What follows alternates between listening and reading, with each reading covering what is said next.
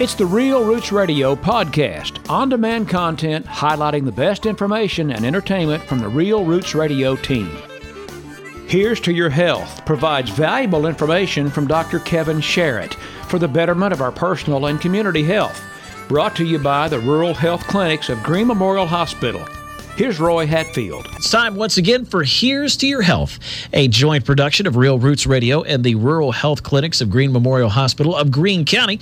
As we welcome in this morning Dr. Kevin Sharrett, uh, who's always kind enough to join us. Uh, I know he's a very busy man these days. Doc, first of all, thanks so much. We appreciate it, and I uh, hope you're well today.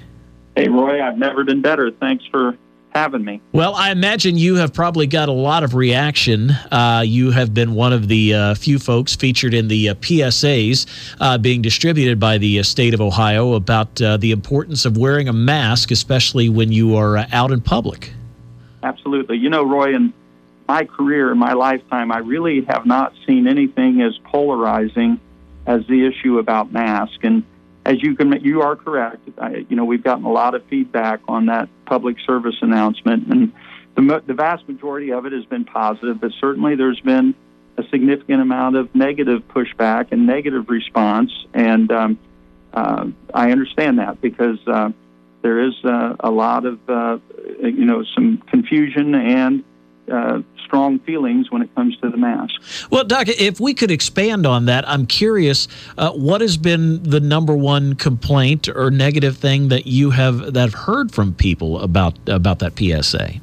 Well, uh, the first thing that you know that we've been hearing back is you know the assault on personal freedom, and you know the discussion of that uh, violating someone's uh, personal rights by you know asking them you know, to wear a mask. And so I think that would that would be the number one complaint or concern. I guess the other uh, close second to that would be, you know, the potential negative health aspects of wearing a mask.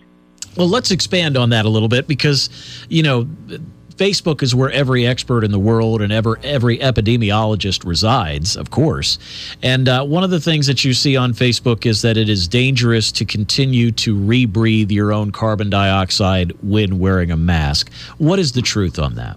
Well, you know, there are individuals out there that are CO2 retainers. That's the term we use in medicine. But basically, if you have significant lung disease and specifically uh, COPD, chronic obstructive pulmonary disease, that you are limited anyway and you're having problems. And most of these people would be on oxygen to begin with.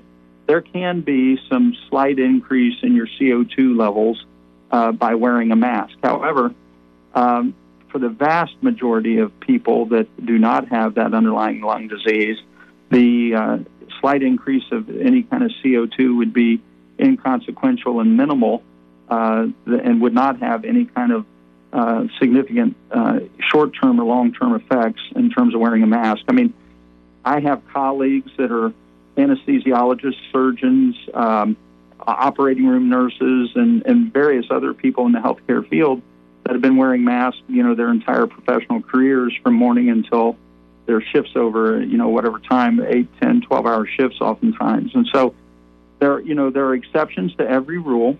And there are some individuals that a mask could be detrimental uh, respiratory wise, but for the vast, vast majority of people, the mask does not uh, pose any kind of increased risk in terms of your pulmonary status or your CO2 levels. The other question that comes up that um, I've been asked about is, well, what if you, you know, you're rebreathing all of the germs that you're breathing? Well, to, a simple answer to that is is that you can't reinfect yourself. Okay, if you're already infected, if you already have sinusitis, you're not going to make any worse by wearing a mask. If you already have, you know, some sort of either bacterial or viral infection, it's it's impossible to reinfect yourself once you're already infected. And what I've seen in a lot of the PSAs is kind of the slogan, so to speak, is I wear the mask for you, you wear the mask for me. We're protecting each other that way. So you're not protecting yourself so much by wearing a mask, but you are protecting others. You, you are absolutely correct. And that the vast benefit of wearing a mask is for the, you know, your fellow man around you. There is some benefit. It does protect you know, uh, the individual wearing the mask does get some degree of protection from droplets, and depending if you're wearing an N95 respirator mask, you have a high degree of protection from inhaled uh, infectious agents and other agents, uh, toxic agents. But uh, for the most part, you're wearing the mask to uh, protect those around you more so than protect yourself. Okay, so Dr. Kevin Sharrett joining us on Real Roots Radio in these strange times in which we live, uh, live talking about the uh, coronavirus and, and things of that nature. Uh, Doc, I'm curious, has the governor consulted with you at all? I, I know that uh, in his press conference yesterday, he, would hoped to outline some of the things when it comes to, to children going back to school on Thursday. Has he uh, talked with you at all about uh, maybe what you think should be some of the high points, should be some of the focal points with trying to get kids back into the school? School buildings? You know, I have not talked to the governor about that specific issue. Uh, the governor does reach out to uh, healthcare professionals throughout the state at, you know, at, at all different levels, and I, that's one area I've been impressed with him on. That he's not only talked to the people in the ivory towers, but he reaches out and talks to the people in the trenches, so to speak, the healthcare providers that are seeing patients each and every day. So I know that he has reached out to uh, multiple individuals uh, about uh, various issues, health related, and including the uh, situation coming up with the school. You know, the situation with the school is is really really tricky, and it's what we said all along. You know, the genie's out of the bottle as far as this virus is concerned. It's out there, it's spreading, it's going to continue to spread. The goal is is to uh, regulate it and control it the very best we can. And I use the analogy that uh, there's a big difference between a controlled burn and a wildfire. You may ultimately, at the end of the day, have the same result, but there's a whole lot less collateral damage and loss of property and life with a controlled fire than there is a wildfire. And so at this point in time, you know, all of our health officials are just trying to do everything they can to try to make this a controlled burn instead of an out of the, you know, an out of control wildfire which I think is a very big concern, especially around the Houston area, in Texas in general, Florida, California, Arizona. Uh, you know, you hear you know things worried about things getting past their control. Not that they have a whole lot of control to begin with, but you know this thing can get to the point where there's really not much you can do. Yeah. And you know there is something new that we haven't talked about. You know we've talked about testing every week and and how that's developing and evolving and each week I, I you know say that it's easier to get the test and the results are quicker and, and that's still the case. There's a new parameter that we're looking at, a relatively new parameter, and that's the rate of positive infection. And so that's something that the listeners should kind of pay attention to and be aware of. We're going to see the numbers continue to go up. There's no question they're going to rise. They're going to continue to rise. And as more people are being tested, there's going to be more positive tests. But it's that percentage of positive tests that right now we're studying the closest. And so if that number is less than 10%, the feeling is is that you're in a, you know kind of in a controlled situation. If that number is higher than 10%, then the feeling is is it's an out of control situation that the virus is is really spreading very very rapidly and is being very aggressive in its spread. So you can kind of look at the parts of the country that where it's at, and they're even you know honing it down to individual zip codes of areas that are quote unquote hot spots that we need to pay special attention to. For the most part, and I haven't seen the numbers from today, of course, but for the most part, we've been hovering right around that 5%, you know, somewhere between 4 and 6%. percent mm hmm That's felt to be very good. There's parts of the country that are, you know, well above 10%, you know, places like Florida, Texas, Arizona, California, uh, that uh, certainly those numbers, that positive infection rate is much, much higher, and that's very concerning in those areas.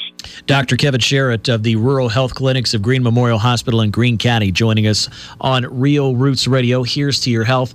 Uh, now, Doc, a few weeks ago, we talked about antibody tests. Uh, at that time, you know, they were kind of uh, unreliable. I don't want to say unreliable, but not as reliable as we would like. Uh, you know, it was about a 50 50 shot of that thing being uh, reliable or not. Uh, mm-hmm. Have you seen any improvements in that, or are you still telling people to hold off if they want to get an antibody test? Yeah, you know, I'm telling people if there's a compelling reason to get an antibody test, go ahead and get one. By the same token, uh, if you do get one and it is, uh, if it's positive, then it's positive. You can, you know, kind of be um, uh, uh relied on that reading. But if it's negative, there's there's just so many variables involved in terms of timing, in terms of your immune system forming antibodies. So negatives aren't always necessarily negatives just you know on a personal note the patients that i've had so far that have had the antibodies test the vast majority of them have been negative. They've returned negative, and uh, that may or may not be the case. I, I still think it's better to wait uh, to have it have the uh, test done. For one thing, it gives you a little more time to form antibodies. The other thing is is that they're still working on all of this testing to try to improve it, and they will improve it as time goes. But again, if you have a compelling reason that you need to know, then certainly go ahead and get the test done. If not, I would still give it a little more time. Right. Uh, Doc, uh, before we go, you know, kind of trying to read the tea leaves here, uh, you talked about the controlled burn versus the wildfire. You know, and looking at this, it would seem like the level in, of infection is such that we're almost to the point that we have to have therapeutics start hitting. Uh, we, I know we have to have a vaccine to be able to really put a big dent in this thing uh, with the way that, that this has kind of got out of control, especially in those states that we we mentioned, and then you worry about the fall with the flu going around as well as the coronavirus. Has there been any news about the possibility of uh, maybe a therapeutic, uh, therapeutic um, maybe coming to market uh, before too long, or maybe just some progress?